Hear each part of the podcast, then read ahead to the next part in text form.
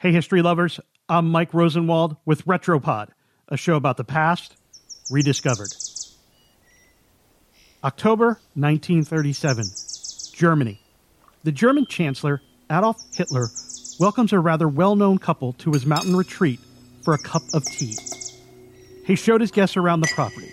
They all looked out over the border into Austria. A truly picturesque day. The visit lasted two hours, then everyone said goodbye. Hitler gave the Nazi salute. And so did the man he had welcomed, the Duke of Windsor, who just months before was the King of England. That visit is still scrutinized by people seeking to answer an unusual question Was a member of British royalty collaborating with the Nazis? That question is hotly debated among royal watchers and historians, and it's even made its way into popular culture through the Netflix series The Crown. It arose from a cache of German army documents and telegrams discovered after World War II ended, what's known now as the Windsor File.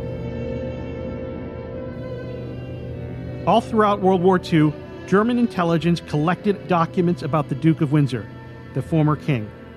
Historians say Hitler liked the idea of working with the Duke. Hitler knew the former king had an axe to grind with Great Britain. He had to abdicate his crown to marry an American divorcee. His country essentially forced him to choose love or the throne. Plus, the Duke had a reputation for sympathizing with dictators. A few years prior, he reportedly told a member of German royalty that the British had no right to interfere with how Germany treated Jews or anyone else. So, information about the Duke and his supposed Nazi leanings was passed through German spy channels, detailed in cables, telegrams, and other documents written by the German army and intelligence forces. And there was some bizarre stuff in there, most notably details of a plot for the Germans to overthrow the English king and get the Duke his crown back. Hitler thought it could help end the war and save face for Germany. When this trove of intelligence documents was discovered after the war, England, understandably, did not want them published. None other than then Prime Minister Winston Churchill spent years trying to keep the Windsor file secret. The international fight to release them dragged on for more than a decade. Historians from England and the United States wanted them made public. Churchill did not.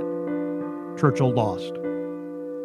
The documents were published in 1957, and what they revealed astonished the world. Could the royal family, proper, beloved, supposedly above the political fray, be connected to history's greatest monster? The Windsor file didn't exactly give a solid answer. Russell Baker, who would go on to become a famous columnist, wrote the front page story for the New York Times. He cast doubt on the reports in the documents, describing the papers as, quote, of dubious validity. He wrote that you couldn't tell if the reports were accurate accounts of the Duke's thinking or simply gossip. Upon the publication of the documents, Buckingham Palace issued a statement saying that, quote, His Royal Highness never wavered in his loyalty to the British cause. Or did he? I'm Mike Rosenwald. Thanks for listening. For more forgotten stories from history, go to washingtonpost.com slash retropod.